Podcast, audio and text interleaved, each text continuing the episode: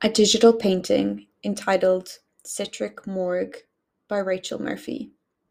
Pictured are two portrait digital art pieces. On the left, a blue ceramic bowl of oranges with green leaves sits on a blue podium where one orange sits on its own.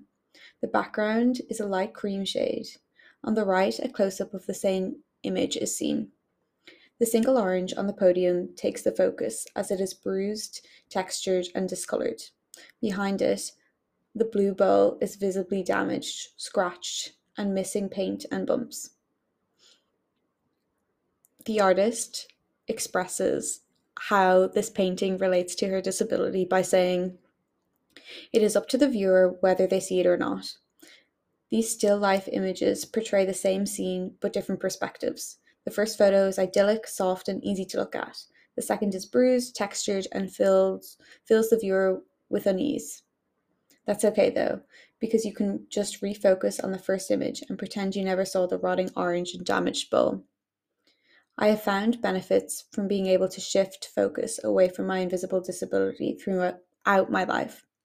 I felt like I had control over it, a sense of autonomy. I was once in a bowl of oranges, hiding among the crowd. I chose to change this, and I have more in common now with the orange outside the bowl. Now that I have begun to sit confidently in my identity as a disabled person, I have realized the limitations of that agency. Even when I chose to make my disability visible, many people still do not see or view it in the way that I do. This has been a surprising perspective to gain.